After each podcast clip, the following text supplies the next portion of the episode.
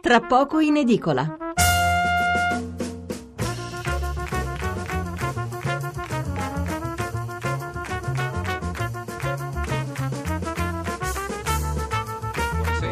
Mensurati e benvenuti all'ascolto di Tra poco in edicola, la rassegna stampa notturna di Radio 1. 800 050 001 il numero verde per intervenire in diretta, 335 699 29 49 il numero per inviarci un sms.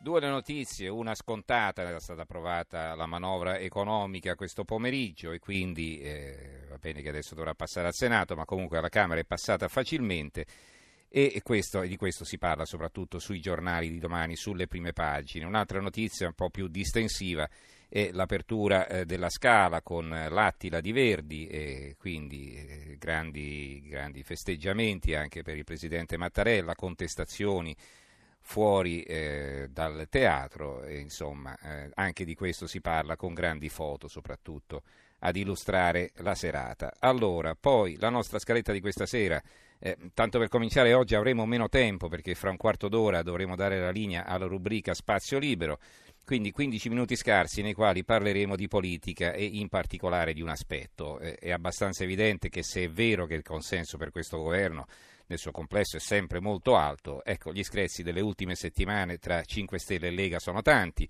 eh, e anche su molti temi. Le uscite estemporanee di alcuni ministri e sottosegretari non aiutano. Ci sono poi le difficoltà di attuazione del programma, annunci come l'ultimo sulle auto che poi rientrano dopo le proteste generali, le tensioni con l'Europa, l'economia che frena, insomma tutti questi fattori messi assieme possono far rapidamente cambiare il vento. E allora quel che ci domanderemo è che cosa deve fare il governo per evitare questa china pericolosa. Ne parleremo fra pochissimo, poi dopo il GR della mezzanotte prenderemo le mosse dall'ultimo rapporto del Censis, dal quale emerge un'Italia sempre più disgregata, impaurita, incattivita, impoverita e anche anagraficamente più vecchia. Non è un bel quadro e lo analizzeremo passando anche attraverso una lettura del tutto particolare della situazione attuale, cioè che se ci pensate bene, se questo non è il migliore dei mondi possibili, viviamo sicuramente in uno dei migliori tra quelli esistenti.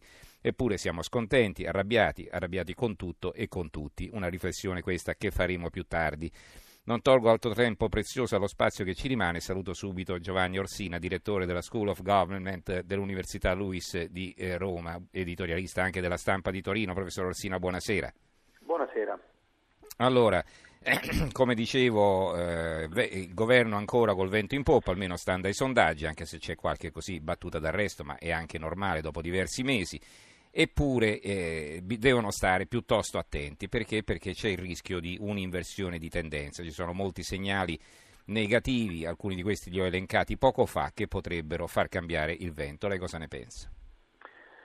Ma eh, sì, eh, la situazione è una situazione eh, diciamo, abbastanza precaria. Secondo me eh, questa precarietà non tocca poi eh, diciamo, la, eh, non tocca in maniera drammatica, non mette drammaticamente in pericolo la situazione politica, però certo rimane eh, tutto quanto rimane appunto abbastanza, abbastanza sospeso. Ma eh, non ci dobbiamo secondo me mai dimenticare che questo è un governo che nasce eh, come soluzione di emergenza eh, dobbiamo sempre ritornare alle origini delle cose. Quando questo governo nasce all'inizio dell'estate è perché l'alternativa è che si vada al voto.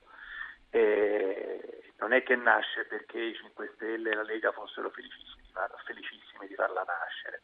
Fanno come è noto un patto di governo, che però è un patto tra due programmi il famoso diversi. Contratto, sì. Il famoso contratto, che è un patto fra due programmi diversi, e, eh, ed è un patto fra due programmi che sono entrambi eh, bisognosi di molte risorse in una situazione nella quale di risorse ce ne sono poche. E infine eh, nasce con una, un intervento eh, importante eh, del Quirinale, nel senso che ci sono alcuni ministri che sono dei ministri che insomma servono, eh, hanno la funzione di dare delle garanzie rispetto agli accordi internazionali all'interno dei quali è l'Italia, in particolare quelli mm-hmm. ovviamente di natura europea. Quindi ci sono tre elementi in questo governo, la Lega, il Movimento 5 Stelle e c'è un elemento comunque, tra virgolette, quirinalizio, insomma, appunto, che ha, che ha a che fare con, con gli impegni eh, europei dell'Italia. Quindi è una situazione che nasce strutturalmente precaria. e non c'è dubbio che le tensioni fra questi tre elementi in questo momento siano molto forti e eh, la situazione economica che rallenta, non mm-hmm. soltanto per ragioni domestiche, ma per ragioni internazionali, certo, non, non aiuta. aiuta. tutto quanto. Senta, a proposito, lei diceva di, di ministri no, che eh, dovevano fungere un po' da garanzia, tra l'altro era stato scartato Savona come ministro dell'economia, eh, poi vabbè su questo bisognerebbe anche tornarci, non abbiamo il tempo, è una scelta abbastanza dubbia quella di sostituirlo all'ultimo, di non forzare, visto la competenza anche di Savona, che poi in questi giorni tra l'altro sta dicendo che bisogna rivedere anche in parte la manovra, ecco, quindi non è un forsennato. E, e però Tria, abbiamo visto il ministro Tria, eh, sembra quasi schiacciato no? tra i due vicepremier, il, il, ministro, il pre- presidente del Consiglio Conte, l'Europa che chiede sempre eh, così, eh, lo, lo, lo, richiama all'ordine, no? come se fosse tutta colpa sua. Eh, vediamo che è molto, eh, è molto affannata, adesso sono uscite anche indiscrezioni su, così, sul fatto che lui non ce la faccia più.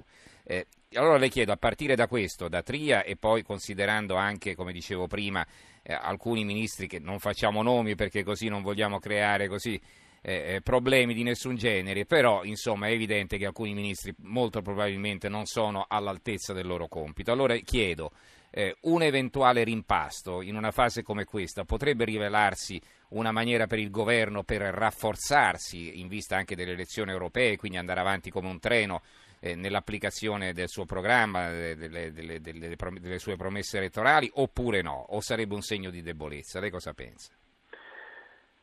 No, il, più che altro il problema è che questo equilibrio precario comunque resta un equilibrio, nel senso che bene o male in questa situazione, eh, anche se appunto c'è una precarietà complessiva, però tutto sommato la situazione politica regge.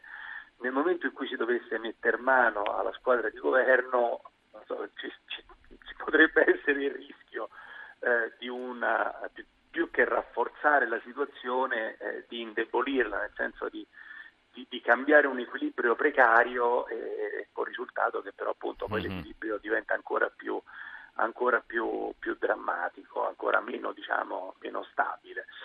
Eh, secondo me in questo momento non è probabile, nel senso che in questo momento c'è appunto da chiudere la vicenda della manovra e secondo me fin quando non si chiude la manovra mm-hmm. rimpasti che siano voluti dall'alto non ce ne saranno. Potrebbe esserci, potrebbero esserci le dimissioni mm-hmm. di mhm. Tria, nel senso che appunto, come dicevo prima, Tria eh, entra nel governo appunto come garante di un certo tipo di, eh, di assetto, in qualche modo, no? quindi come un, un garante eh, del, anche nei confronti dell'Europa, ma questa funzione lui l'ha persa non adesso, sì. eh, già da tempo insomma, le tensioni sono cresciute, certe posizioni di Tria sono state smentite, quindi ormai è da parecchio, se non ricordo bene, forse da un mese e mezzo, già un mese, un mese e mezzo che Tria è molto debole, quindi quello, quella potrebbe essere, eh, potrebbe essere una... Eh, eh, potrebbe accadere insomma, che quella posizione lì cambi, che invece ci sia un rimpasto dall'alto in questo momento secondo me è molto improbabile, potrebbe esserci qualcosa a inizio anno per consentire a questa situazione politica di arrivare fino alle elezioni europee, dopo delle quali mm-hmm. naturalmente fare previsioni diventa impossibile. Allora una telefonata forse sarà anche l'unica, sta arrivando anche qualche messaggio, rileggerò al volo, abbiamo pochissimo tempo, fra 7-8 minuti dobbiamo già chiudere. Allora Luciano dalla provincia Buona di Cremona, buonasera. Un tempo con l'ospite, volevo alcune brevi. Io ritengo che è normale questa conflittualità. In fondo abbiamo due partiti con due elettorati diversi. L'elettorato della Lega, prevalentemente al nord, tassa piatta e sicurezza, l'elettorato di 5 Stelle, prevalentemente al sud, reddito di cittadinanza. La Lega sta ancora guadagnando per il fatto della sicurezza, anche se la, la, tassa piatta non c'è.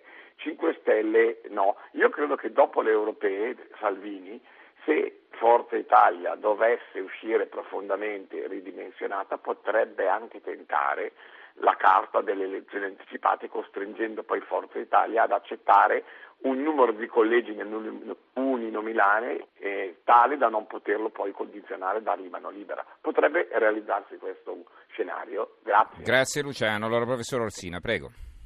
Assolutamente sì, è eh, uno scenario che io ritengo eh, possibile, non direi pro- probabile, nel senso che non, non, non, saprei dire se è probabile o improbabile, ma sicuramente è possibile. eh, io credo che insomma, si stiano accumulando delle tensioni e le tensioni sono legate alla differenza fra i due partiti di governo e appunto l'ascoltatore le aveva le, le, le, bene le differenze di base sociale e eh, regionale. E, eh, e, eh, e, sono legate al fatto che eh, i sondaggi danno una Lega in fortissima crescita e tendenzialmente diciamo, chi pensa di poter incassare un importante dividendo elettorale lo incassa. Dopodiché dipende tutto dal risultato delle europee eh, non soltanto dal risultato in Italia, anche dal risultato a livello europeo, perché questi europei potrebbero anche essere un terremoto europeo.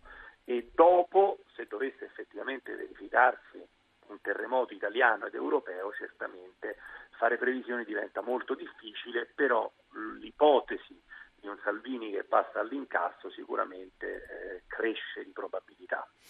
Vedo qui anche Bianca da Roma, questo governo durerà almeno fino alle prossime elezioni europee dove si farà la Conte, probabilmente ci sarà un'inversione di peso politico tra 5 Stelle e Lega e allora la palla passerà a Salvini.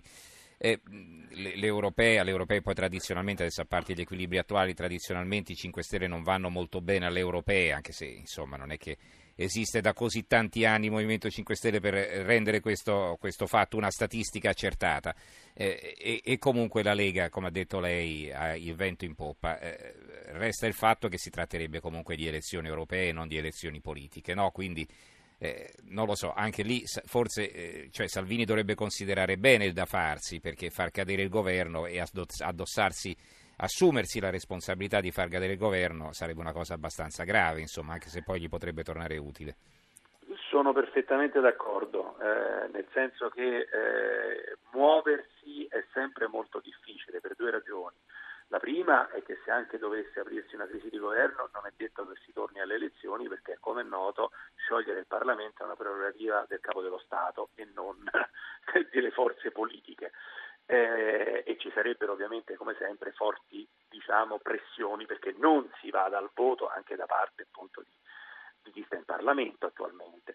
Eh, quindi questo è un primo problema. Il secondo problema è che, esattamente come diceva lei, in Italia storicamente chi porta il paese al voto viene penalizzato perché gli italiani non amano eh, essere portati al voto, non amano l'instabilità e quindi chi fa cadere un governo in genere paga, paga pegno. Detto questo, certo, se noi immaginiamo i sondaggi attuali con una Lega addirittura da alcuni istituti data al 35-36%, se queste percentuali dovessero confermarsi alle elezioni europee o comunque la Lega dovesse andarci vicina, eh, dire, la differenza di potenziale tra quello che c'è in Parlamento e il consenso nel Paese contribuirebbe a creare una pressione molto forte eh, perché sì, perché la Lega cerchi di tornare al voto, dopodiché a quel punto la partita, come ho detto, sarebbe una partita complessa perché ci sarebbero forze che tirano in tutte e due le direzioni. Senta, un'ultima domanda riguarda l'applicazione del programma. Allora eh, è chiaro, come diceva lei, le risorse sono quelle che sono. Eh, si parlava così di avviare il reddito di cittadinanza e quota 100, però in realtà di farli partire un po' più tardi. Eh, può essere questo un escamotage per rinviare a dopo le europee eh, l'aggravio di spesa e quindi diciamo, ridurlo sul bilancio dell'anno prossimo? Perché è chiaro che se eh, il reddito di cittadinanza partisse dopo l'estate lo si dovrebbe pagare per sei mesi per il 2019, non per tutto l'anno come se partisse a gennaio. No? Ecco, quindi può essere questo un modo, eh, eh, diciamo, dando certezza anche all'elettorato, è chiaro, perché poi eh, sarebbe passato comunque più di un anno dal, dalla vittoria elettorale e insomma le promesse almeno entro un anno o si mantengono o si rinunciano, non è che si può continuare a rinviare in eterno. Abbiamo pochissimo, prego. Sì, sì. sì potrebbe, essere, potrebbe essere, una soluzione, perché in realtà la partita alla quale stiamo assistendo è una partita quasi tutta pre- politica. Eh, il governo deve dare quello che ha promesso, da un lato, però deve evitare una frattura troppo profonda con l'Europa che potrebbe eh, compromettere la situazione italiana sui mercati finanziari per quel che riguarda il finanziamento del debito pubblico. La Commissione vuole appunto contenere il governo ma non può farlo troppo perché è una, la Commissione europea intendo perché è una Commissione europea debole e appunto preelettorale.